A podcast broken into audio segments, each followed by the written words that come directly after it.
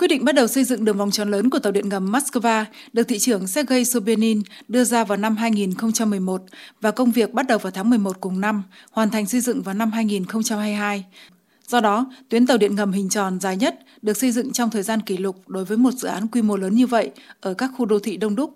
Tổng cộng có 31 ga, 24 trong số này cung cấp 47 tuyến trung chuyển đến các tuyến tàu điện ngầm hiện tại và tương lai, vòng tròn trung tâm Moscow, đường kính trung tâm Moscow và các tuyến đường sắt ngoại ô. Tham dự buổi lễ khai trương toàn tuyến qua cầu truyền hình, Tổng thống Putin ghi nhận đánh giá cao nỗ lực của chính quyền thủ đô, các công nhân, kỹ sư, chuyên gia, tất cả những người đã tham gia xây dựng công trình quy mô lớn này, sẵn sàng giải quyết các vấn đề công nghệ phức tạp nhất. Nhà lãnh đạo Nga nhấn mạnh.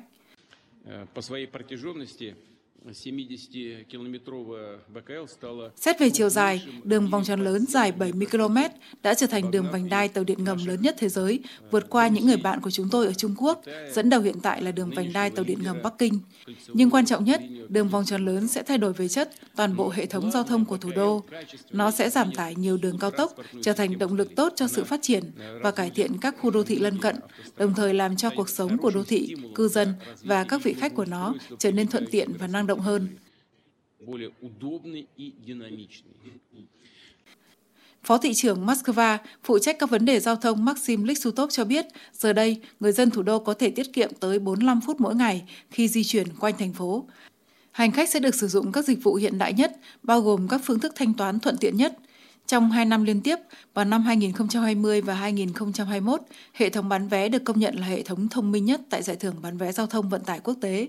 Tất cả các cửa quay trên tuyến sẽ chấp nhận thẻ ngân hàng và tại hai cửa quay ở mỗi sảnh có thể thanh toán chi phí đi lại bằng sinh chắc học.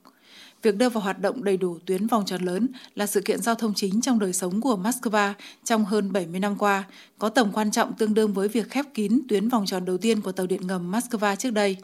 Đối với một đô thị với 13 triệu dân và là trung tâm đi lại, vấn đề kết nối lãnh thổ và khả năng tiếp cận giao thông là rất quan trọng.